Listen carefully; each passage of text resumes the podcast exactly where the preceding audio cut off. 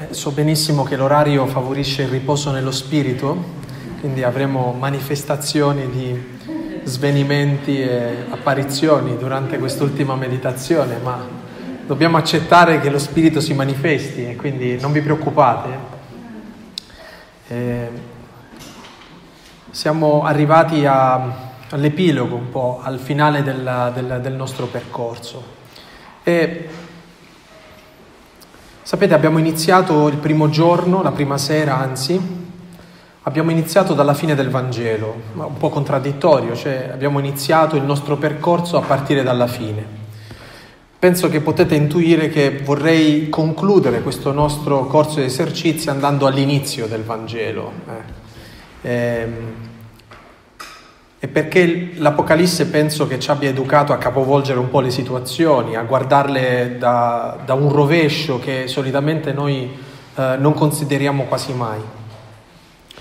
È un rovescio importante perché? Perché abbiamo sempre la sensazione di non capire se noi ci troviamo o no dalla parte giusta. Eh, è una sensazione che ho provato diverse volte visitando monasteri di clausura voi sapete che molto spesso questi monasteri di clausura hanno come segno visibile della clausura la grata. E dopo un po' parlando con queste sorelle dall'altra parte della grata non riuscivo più a capire chi si trovasse da quale parte, cioè se io mi trovassi al chiuso e loro invece all'aperto e, o il contrario, no? Perché avevo una sensazione di una libertà interiore che io non avevo, pur avendo delle condizioni molto più ampie intorno a me. Ecco, è questo capovolgimento a cui ci abitua il Vangelo, cioè vedere le cose e domandarsi dove siamo effettivamente, come siamo collocati in queste cose. Siamo partiti dal finale del Vangelo di Giovanni, da quelle reti vuote di un gruppo sparuto di apostoli confusi, un po' depressi, che vanno a pescare, che non pescano nulla, che incrociano uno straniero sulla spiaggia, che domanda di, di, se hanno preso qualcosa, li rende consapevoli di, quella, di quel vuoto, li invita a gettare le reti, riempiono le reti, uno di loro intuisce che è il Signore, Pietro corre su quella spiaggia, arrivano tutti gli altri con questo carico di pesci, mangiano perché questo straniero nel frattempo ha apparecchiato ha preparato il fuoco, prendono di questi pesci e dopo aver mangiato sempre questo straniero che a un certo punto nel loro cuore sanno benissimo essere Gesù risorto, parla a uno di loro, a Pietro, gli dà del tu. Ecco, se questa è la scena iniziale del nostro percorso, abbiamo detto che il Signore non poteva dirci niente se non a partire proprio dalla, dalle nostre mancanze, Vorrei concludere questo nostro percorso andando all'inizio del Vangelo di Luca. Solitamente noi leggiamo il Vangelo di Luca durante il periodo dell'Avvento, del Natale, perché giustamente sono quei pezzi del Vangelo che noi chiamiamo i Vangeli dell'infanzia, ci raccontano tutto il non detto della vita di Gesù prima della vita pubblica che è una zona d'ombra nella vita di Gesù che i Vangeli, alcuni dei Vangeli, tentano di, di gettare un po' di luce, di raccontarci qualcosa. E solitamente quando prendiamo in mano eh, soprattutto il Vangelo di Luca o il Vangelo di Matteo, ma in questo caso il Vangelo di Luca, la nostra attenzione immediatamente cade sull'annuncio dell'angelo a Maria. Allora, tenete presente questa, questo, questa caratteristica. Se volete vedere raccontato l'evento dell'incarnazione dal lato di Maria, leggete il Vangelo di Luca. Se volete vedere lo stesso evento raccontato dal lato di Giuseppe, leggetevi Matteo. Questi due sguardi sono entrambi molto interessanti perché Maria è Maria e quindi quando noi diciamo che Maria è immacolata, diciamo che in lei non c'è non c'è resistenza del male, non c'è, non c'è macchia di male. E quindi lo sguardo di Maria è uno sguardo pulito, puro, semplice, come quello che, di cui ci parlava il Vangelo di oggi nella, nella, nella messa che abbiamo celebrato. Giuseppe è un uomo come noi, un uomo segnato anche dal peccato originale, un uomo che ha bisogno di discernere per capire la voce di Dio. È un uomo che deve interpretare i suoi sogni, È un uomo che deve sentire, dare fiducia a, a alcuni segnali, ad alcuni segni di cui è fatta la propria vita. E i segni hanno questa caratteristica, i segni sono quasi sempre ambigui, cioè indicano qualcosa o forse no. Ma Giuseppe, che è un, uomo giusto, dice il Vangelo, è un uomo anche profondamente coraggioso e profondamente capace di questo discernimento. Quindi lo stesso evento lo riusciamo a vedere da dentro, e quindi Maria ci dà uno sguardo evidente, diretto su questo evento, e lo vediamo in maniera mediata, così come ogni uomo vive gli eventi della salvezza, cioè attraverso l'esperienza dell'umanità di Giuseppe.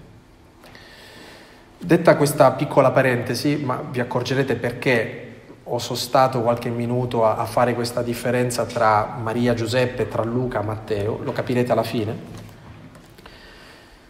Io non vorrei invece offrirvi una, una meditazione finale sull'annunciazione di Maria, ma bensì dirvi una parola immediatamente prima e immediatamente dopo l'annunciazione. Che cosa accade immediatamente prima? ci troviamo Luca 1, capitolo 1, versetti 5 e 25. Questo brano racconta un'altra annunciazione, non è l'annunciazione a Maria, ma è l'annunciazione a Zaccaria.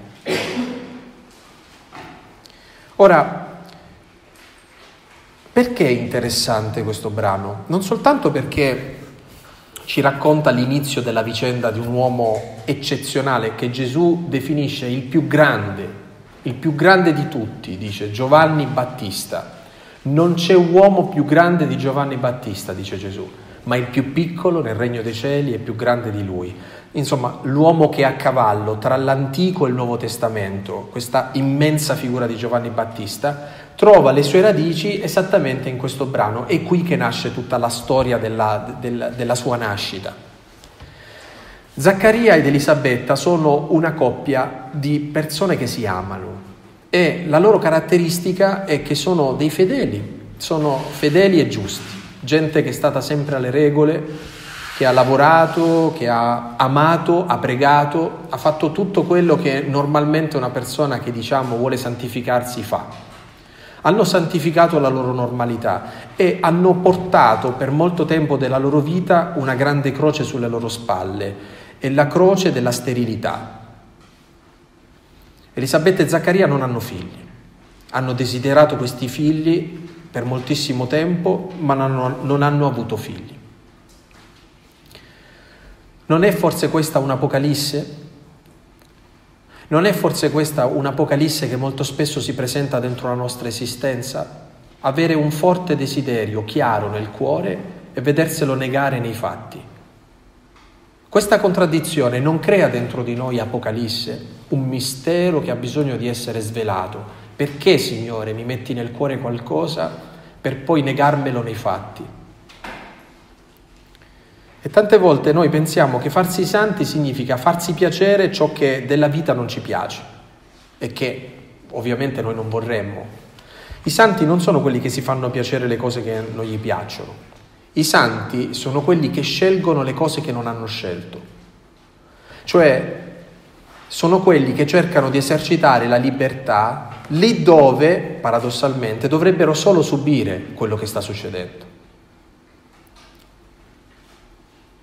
Ma proprio al culmine della vita di questi due, di questi due personaggi, ormai anziani, mentre Zaccaria, che è della tribù sacerdotale, è stato sorteggiato per offrire l'incenso lì, in quel gesto così privato, così intimo, fatto a nome di tutti, ma personalissimo perché soltanto lui ha diritto di entrare in quel momento nel Santa Santorum per offrire l'incenso. In quel momento di profonda solitudine orizzontale e di profonda intimità con Dio, in un gesto di preghiera si presenta Gabriele e gli annuncia qualcosa gli apparve allora un angelo del Signore stando alla destra dell'altare dell'incenso.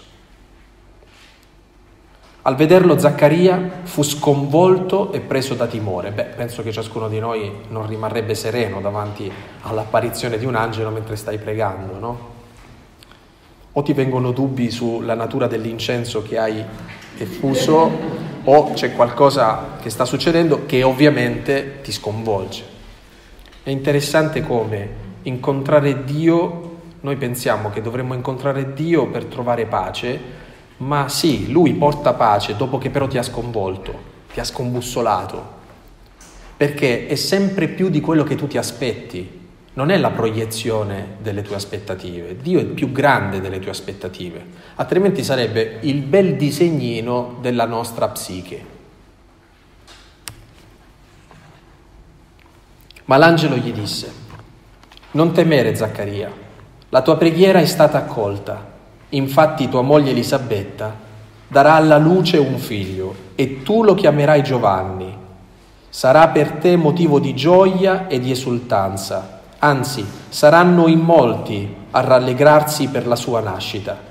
Egli infatti sarà grande agli occhi del Signore, non berrà né vino né bevande inebrianti, ma fin dal seno di sua madre sarà riempito di Spirito Santo, ricondurrà molti figli di Israele al Signore loro Dio. Egli stesso andrà innanzi a lui con lo spirito e la forza di Elia per riportare i cuori dei padri verso i figli e i ribelli alla sapienza dei giusti per preparare al Signore un popolo ben disposto.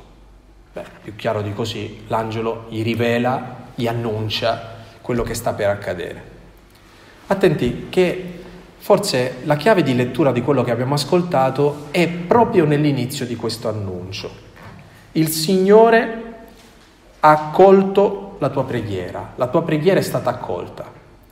Ma quante decine di anni prima ha fatto questa preghiera? Perché sì, il Signore ha accolto la sua preghiera, ma questa roba certamente l'avranno fatta quando si sono sposati e forse per anni, anni, anni, anni e forse è arrivato il momento in cui hanno smesso di fare questa preghiera. Come potremmo tradurre ancora più precisamente questo versetto? Dovremmo dire, il Signore ha accolto quello che ti spinge nel cuore, quel desiderio che c'è nel cuore. Il Signore ha preso sul serio quello che tu sentivi essere vero dentro di te. E beh, potremmo concludere qui dicendo che bella questa cosa, cioè arriva un momento che non, che non comandiamo noi, e questa, questa è una caratteristica importante.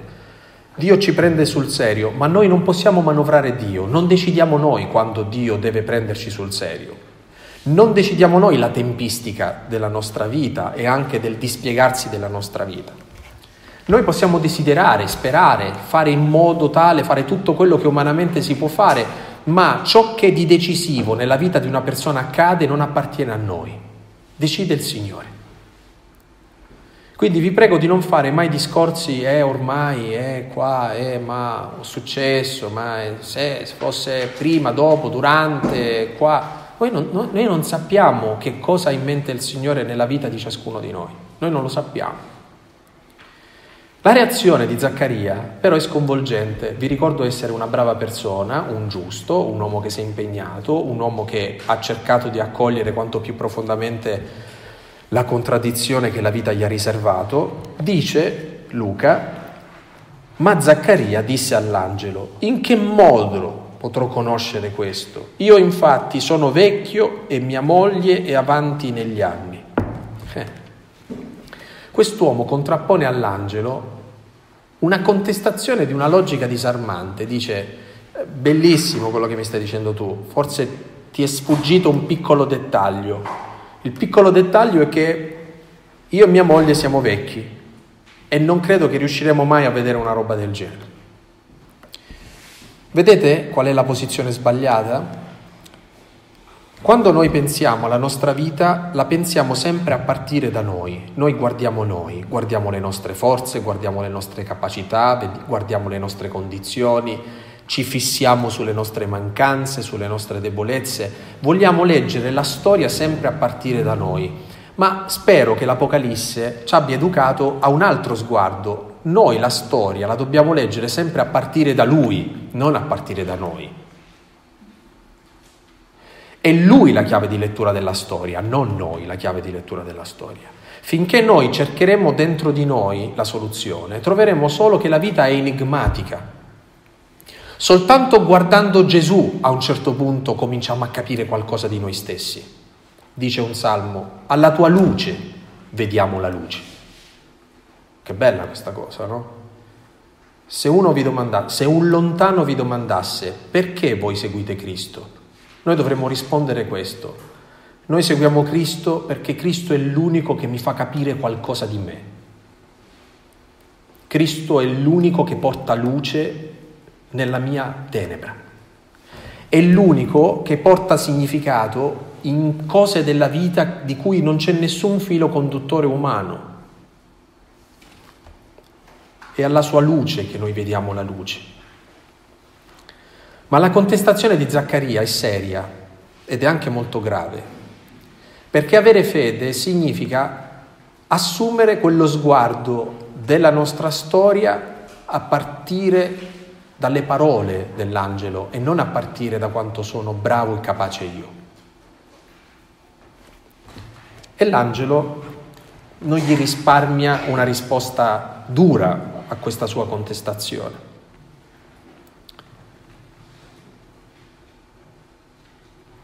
Gli rispose l'angelo, io sono Gabriele. Ecco, mettiamo in chiaro le cose. Io sono Gabriele e sto davanti a Dio e sono stato mandato a parlarti e portarti questa gioiosa notizia. Questo alla gioia ha contrapposto una visione molto mondana. Invece di accogliere la gioia, ha contestato la gioia. Ecco, tu diventerai muto e non potrai più parlare fino al giorno in cui avverranno queste cose, perché non hai creduto a ciò che ti ho detto, ma a suo tempo tutto si realizzerà. Perdere le parole. Questa è l'esperienza della nostra incredulità rimanere muti perché?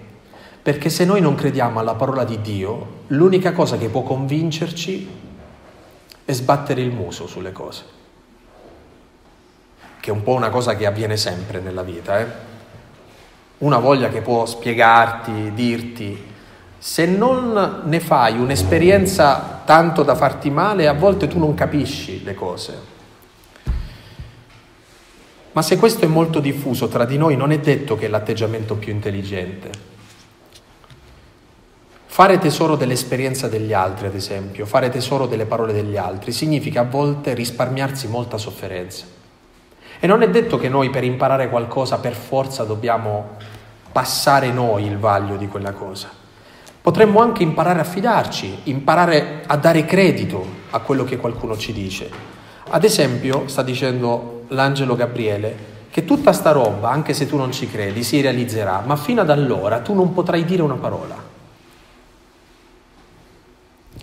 Scusate se io faccio sempre riferimento al linguaggio comune, ma io penso che nel linguaggio comune sia nascosta una grande saggezza, persino biblica. Quando ci troviamo davanti a un evento così, dice, ma lasciato senza parole. Mi hai lasciato senza parole. Che cosa significa che mi ha lasciato senza parole? Che non ci sono parole. Questo avviene davanti a una gioia e avviene davanti a un dolore, davanti a una notizia che non ti aspetti e davanti a qualcosa che, che non, non riesci a tenere sotto controllo. Rimanere senza parole.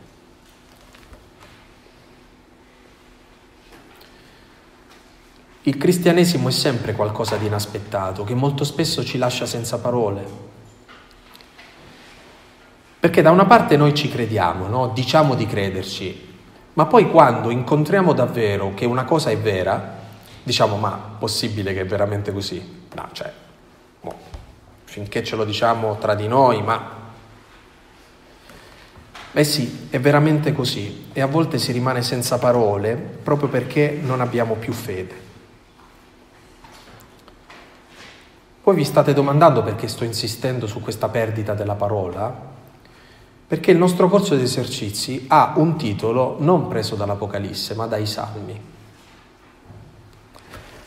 Per la precisione, dal Salmo 28, che recita in questo modo. A te grido, Signore, mia roccia.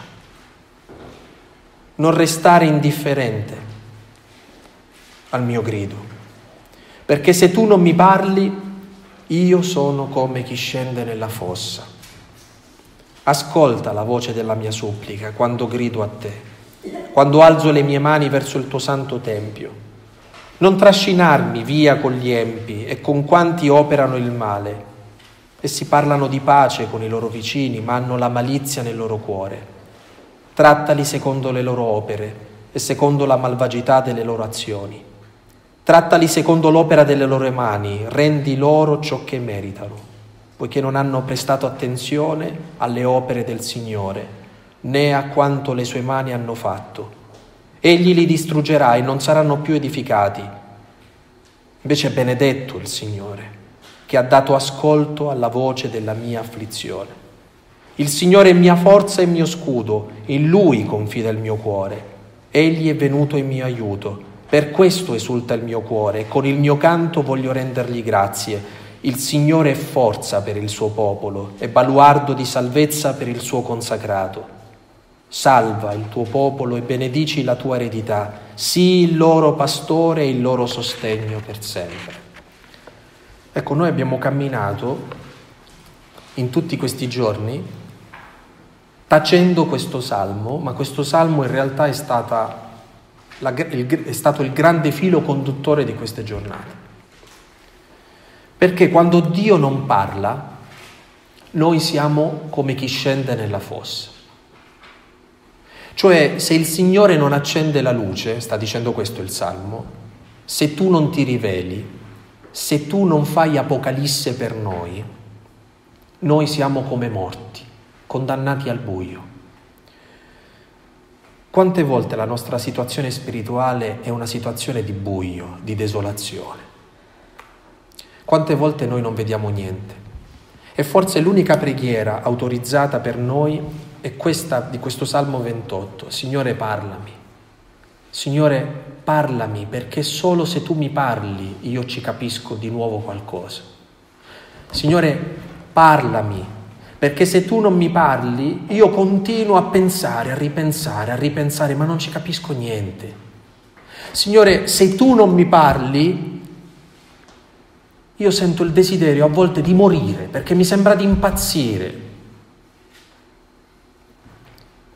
Ecco perché abbiamo letto questo brano di Zaccaria del Vangelo di Luca. Molto spesso il silenzio non è perché Dio non ci parla, ma perché noi abbiamo smesso di credere. È un problema della nostra fede, non di Dio. È un problema che certe volte noi non so se ci crediamo più. Perché noi possiamo diventare anche assuefatti alla buona novella del Vangelo, sapere tutto, conoscere la lezioncina. Non lo so però se ci crediamo fino in fondo, fino a sentire la voce del Signore, fino a sentire che Lui sta parlando con noi. Quando Zaccaria ritroverà di nuovo la parola? Quando Zaccaria comincerà di nuovo a sentire significativo quello che gli è successo? Quando smetterà di avere la lingua paralizzata?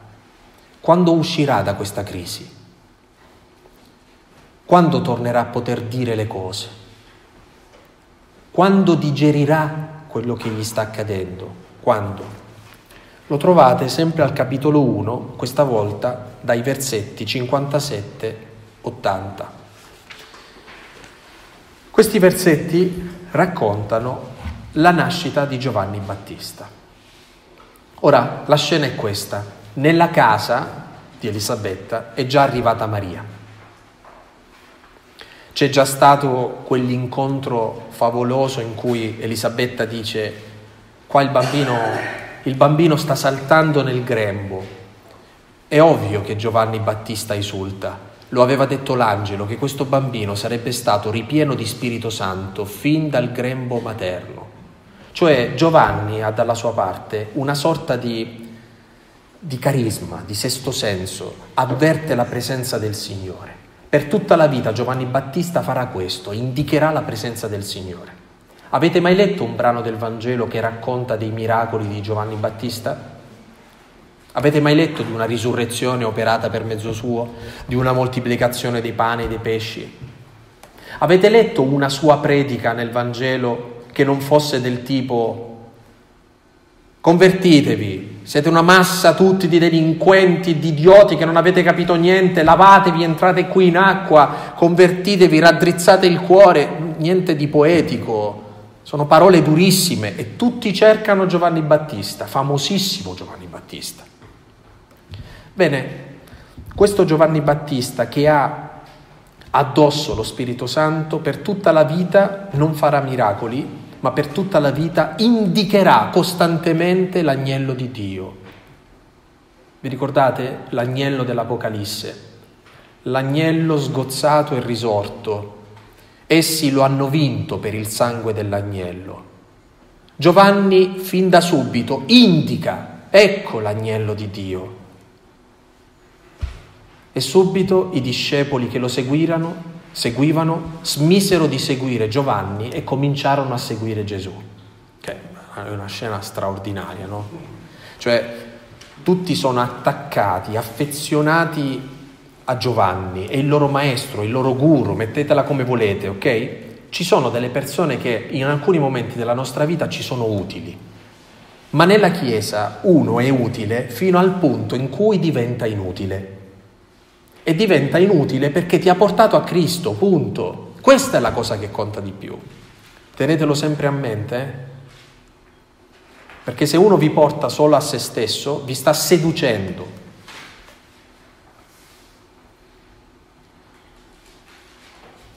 Un prete che fa questo è un prete che seduce.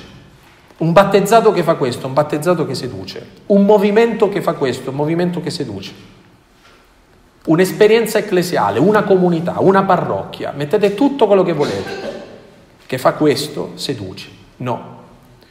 Un autentico battezzato, e così tutte le altre declinazioni, è tale perché indica Cristo e dice sempre non sono io quello che state cercando. Anzi, quello che state cercando, io non sono, ne- io non sono degno nemmeno di sciogliergli le- i lacci dei sandali E questo stesso uomo ripieno di Spirito Santo, pochi giorni prima della sua morte, è attraversato da una crisi esistenziale. A un certo punto gli viene un dubbio pazzesco. Ma Gesù è o no il Messia? Sapete perché il Vangelo ci racconta di queste crisi? Perché ci pigliano a tutti queste crisi. E Gesù dice, andate a dire a Giovanni, non gli dà una risposta, dice andate a dire a Giovanni quello che vedete. Gli zoppi camminano, i ciechi riacquistano la vista, i sordi ascoltano, i morti risuscitano. Erano tutti i segni che i profeti avevano detto che avrebbero accompagnato il Messia. Non dice a Giovanni, sì sì, tranquillo sono io. No, gli dà un criterio di discernimento. Non lo salva dalla crisi, gli dà semplicemente un aiuto perché possa attraversare quella crisi.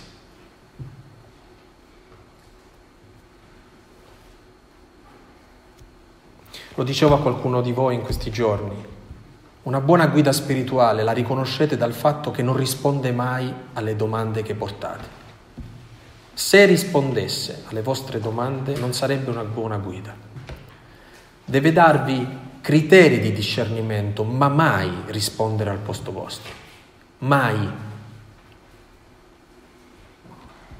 Non l'ha fatto Gesù. Chi siamo noi? Non siamo i padroni della vita degli altri. Dice Paolo,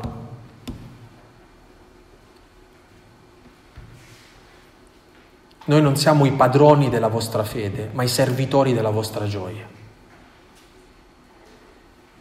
servitori della gioia. Bene, questo è Giovanni.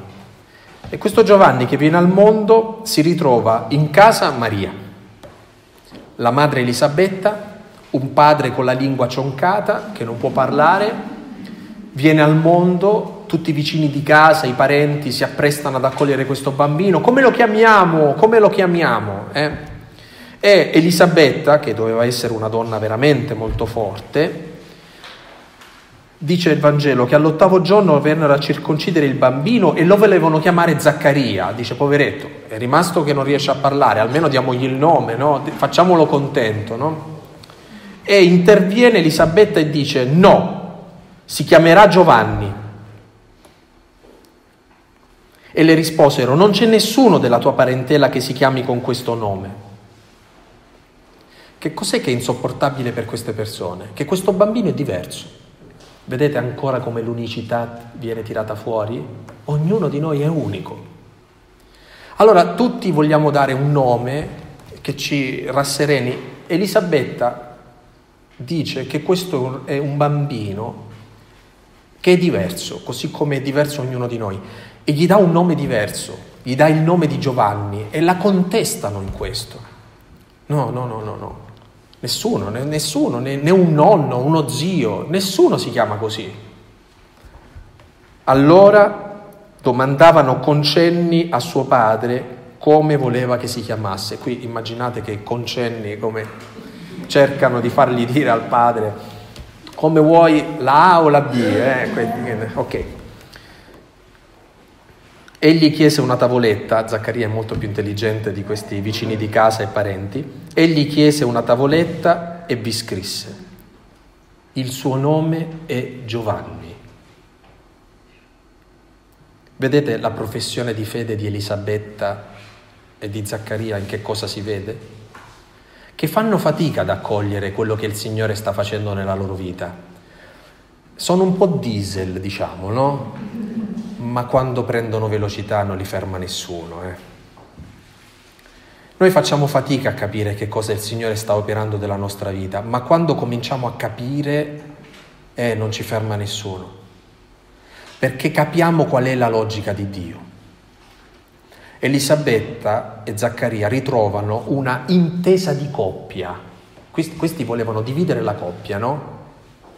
E loro invece tra di loro ritrovano una profonda comunione è il nome unico, irripetibile del figlio. Il suo nome è Giovanni. E dice il Vangelo che tutti furono meravigliati e in quel medesimo istante gli si aprì la bocca e gli si sciolse la lingua e parlava benedicendo Dio.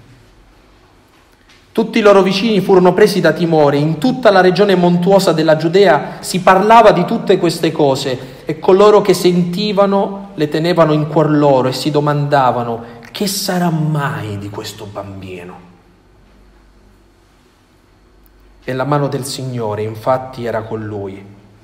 E Zaccaria, suo padre, fu ricolmo di Spirito Santo e si mise a profetare. Allora, attenti, eh?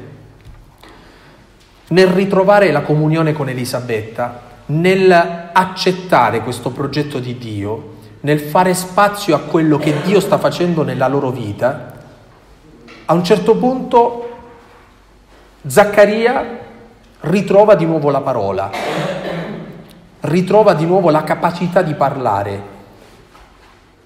Come ha reagito davanti alla gioia quando gliel'ha messa davanti Gabriele? non ha creduto a quella gioia. Ora come reagisce davanti a quella gioia che è diventata carne, cioè il figlio Giovanni?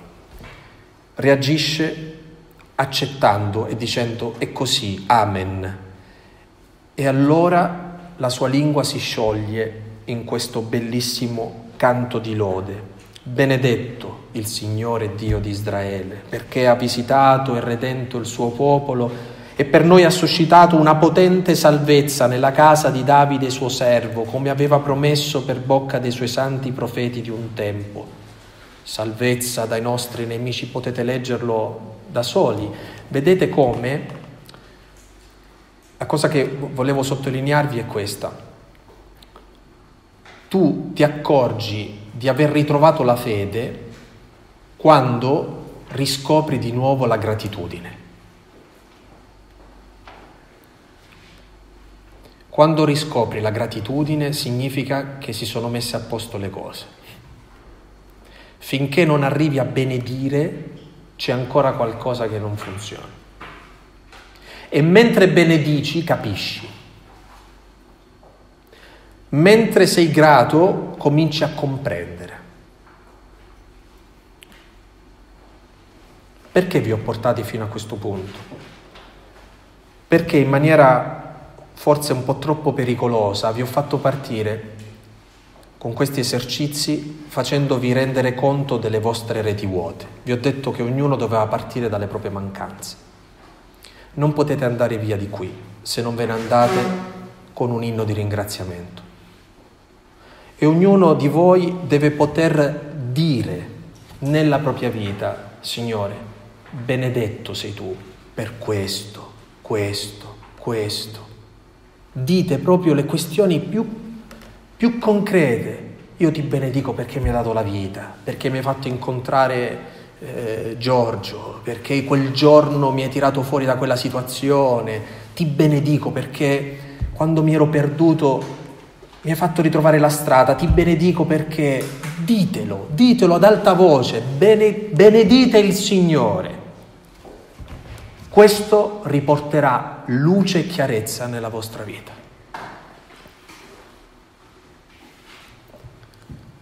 Non possiamo andarcene senza benedire, senza ringraziare, senza trovare che la gioia che il Signore ha sempre avuto a cuore di donarci è quella gioia a cui noi non crediamo spesso, tutti i giorni. Ci sono giorni in cui diciamo, bah, ma sarà vero che c'è una gioia per me? Sarà vero che c'è un padre che mi ama? O sono storie che mi racconto per darmi coraggio, forza? Ma sarà vero tutto questo? Bene, l'unica maniera di contrapporre a questi nostri dubbi qualcosa di serio è benedire, è ringraziare e chiedere al Signore di poter dire il bene che c'è dentro la nostra vita. Dire questo bene.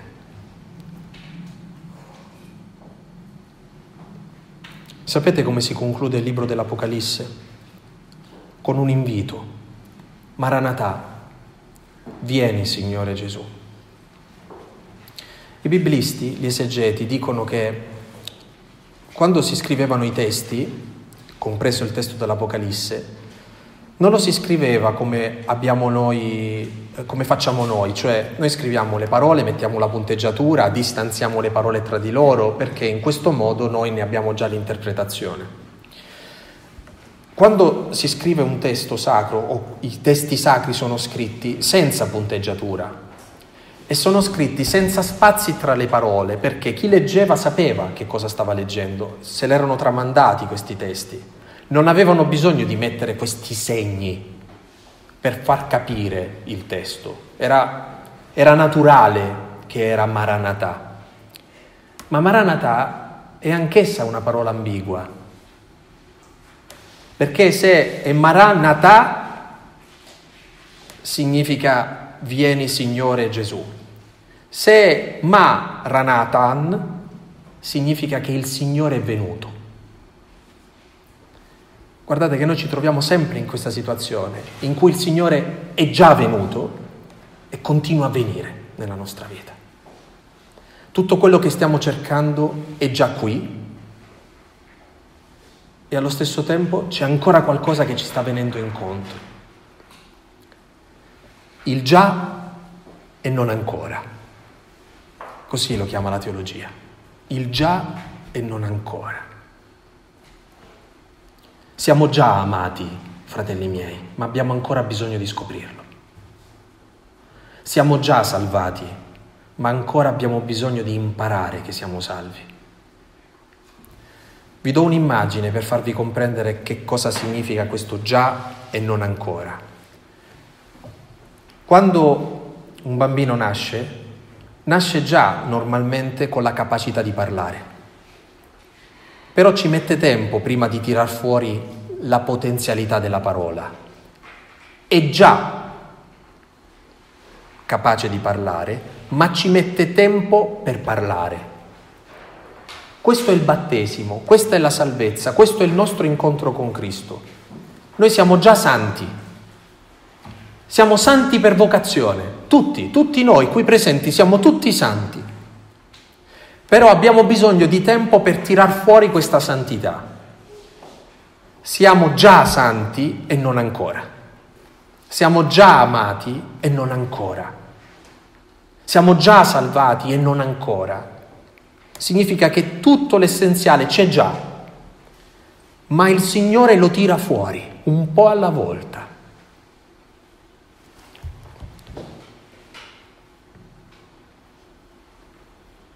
Noi abbiamo questa grande responsabilità di rendere visibile ciò che la parola ha indicato. Perché tutta questa storia che ci ha accompagnato in questi giorni potrebbe essere bellissima, però non vera. Abbiamo bisogno invece di qualcuno che ci mostri che è vera. E questa è la responsabilità dei cristiani. Noi abbiamo la responsabilità della santità non perché dobbiamo aggiustarci le cose nostre, abbiamo soprattutto la, la, la responsabilità della santità perché abbiamo bisogno di essere segno per gli altri e che guardando a noi venga voglia agli altri di conoscere Cristo, il suo amore, di incontrare la sua speranza. Siamo noi quel Vangelo vivente quella pagina che il Signore ha scritto per il mondo. Siamo noi più sacri della Bibbia, perché il Signore a noi ha amato, per noi ha dato la vita, per noi si è sacrificato, per noi è risorto, per noi ha vinto la morte. O recuperiamo questa preziosità davanti a Lui oppure delegheremo tutto il meglio della storia della salvezza a uno scaffale di una libreria, che però non cambia la vita delle persone. Lasciarci raggiungere da Cristo significa fare un favore anche a molti altri che forse Cristo non l'hanno incontrato e non lo incontreranno mai come l'abbiamo incontrato noi, ma incontrando noi, in una certa misura, avranno incontrato Cristo. è la bellezza del cristianesimo e della sua vocazione. Gesù, quando parla del cristianesimo, dice che il cristiano è come il lievito nella pasta. Se il pane fosse solo lievito non sarebbe pane e sarebbe immangiabile. Nella pasta c'è un po' di lievito che ha la grande responsabilità di fermentare tutta la pasta. E per dirvi che non è che dobbiamo puntare a far diventare cristiano tutto il mondo, ma questo è un problema dello Spirito Santo e di quello che Dio ha in mente nel cuore delle persone. Noi dobbiamo preoccuparci non tanto di convincere gli altri, ma di diventare noi quello a cui siamo chiamati. Questa è la nostra responsabilità. Evangelizzare significa diventare santi noi. Questa è, l'evangelizzazione che ci viene chiesta. E che cosa significa in termini molto concreti? Fratelli miei, se non sarete felici avrete smentito il Vangelo, avete la responsabilità di essere felici, non di fingere di essere felici, di essere veramente felici di, di, di schiudere dentro di voi la felicità. Se noi non tireremo fuori questa felicità, avremmo oscurato la buona notizia del Vangelo. Dice no, ma io aiuto gli altri, vado alla mensa dei poveri, ho costruito l'ospedale, ho fondato un ordine religioso. E sì, ma il Signore non ti ha chiesto, ti ha chiesto che tu fossi innanzitutto felice tu. Eh, ma l'ospedale, eh, pazienza, non era la cosa più importante. La tua felicità è quello che il Signore ti dà come compito. Ecco, tornatevene a casa con, questa, con questo grande interrogativo. Che cosa devo fare affinché io possa essere felice? Cioè possa non smentire il Vangelo vi accorgerete che da soli sarà impossibile. Vi accorgerete che senza Gesù non si va da nessuna parte. Ce l'aveva già detto lui, eh? Senza di me non potete far nulla, ci aveva detto. Ma tornerete a casa con una vita spirituale, con un desiderio di preghiera, con delle scelte che vi avranno chiarito di nuovo qual è la dinamica interiore da avere nella propria vita. Più io mi stringo a te, Signore, più ho qualche possibilità nella vita di essere veramente felice, di capire ciò che mi fa felice e di esserlo fino in fondo e per questo diventare segno per gli altri. A che cosa servirebbe il sale se perdesse il suo sapore, dice Gesù? Si può nascondere una lampada sotto un segno, sotto un secchio? A che cosa serve nascondere una luce? A cosa serviamo noi se il cristianesimo è una questione intimistica, invisibile agli occhi degli altri? Quando uno è felice non riesce a tenerlo nascosto, si vede, si vede da tutto, si vede da come vive, da come tocca le cose, da come apparecchia la tavola, si vede da come si tratta se stesso, da come soffre, da come accetta le, le cose difficili, si vede da tutto. È impossibile che uno felice possa coprire la propria infelicità, non ce la fa. Basta che vi leggete il Vangelo di Marco e vi accorgerete quello che i teologi chiamano il segreto messianico. Che cos'è il segreto messianico? Tutte le volte che Gesù fa un miracolo, dice a chi fa il miracolo, non dirlo a nessuno. Quelli manco hanno finito il miracolo, lo raccontano a tutti. Cioè, il più grande esempio di disobbedienza lo trovate nel Vangelo di Marco. Mi raccomando, guai a te se lo dici. Un minuto dopo, eh, gloria al Signore, ha operato meraviglie nella mia vita. Neanche se Gesù ci ordinasse di tenere nascosta la felicità, potremmo riuscirci. È impossibile quando tu incontri una roba così che la tieni nascosta. Non siamo forse noi la cosa che dovrebbe ricordare di più la Gerusalemme celeste? La vittoria, la risurrezione, la luce, l'amore di Dio. Tutte cose astratte, a volte simboliche, complicate, ma tutte queste cose astratte, simboliche e complicate, se io le vedo in te, allora hanno un senso, sono utili. Ecco, è il mio augurio che possiate avere nostalgia di una profonda felicità dentro la vostra vita, di lasciare che il Signore possa guidarvi nella ricerca di questa felicità, di capire che solo Lui è l'unico che si schiera dalla vostra parte e che rende possibile questa felicità, perché è l'unico che porta luce lì dove c'è buio, è l'unico che porta senso lì dove non c'è senso, è l'unico che porta pace lì dove non c'è pace, è l'unico che porta l'amore vero lì dove noi facciamo costantemente esperienze di amore che finiscono, di amori che finiscono. È Lui l'unico Salvatore del mondo, è Gesù Cristo, ieri, oggi e sempre. Maranatà, vieni, Signore Gesù.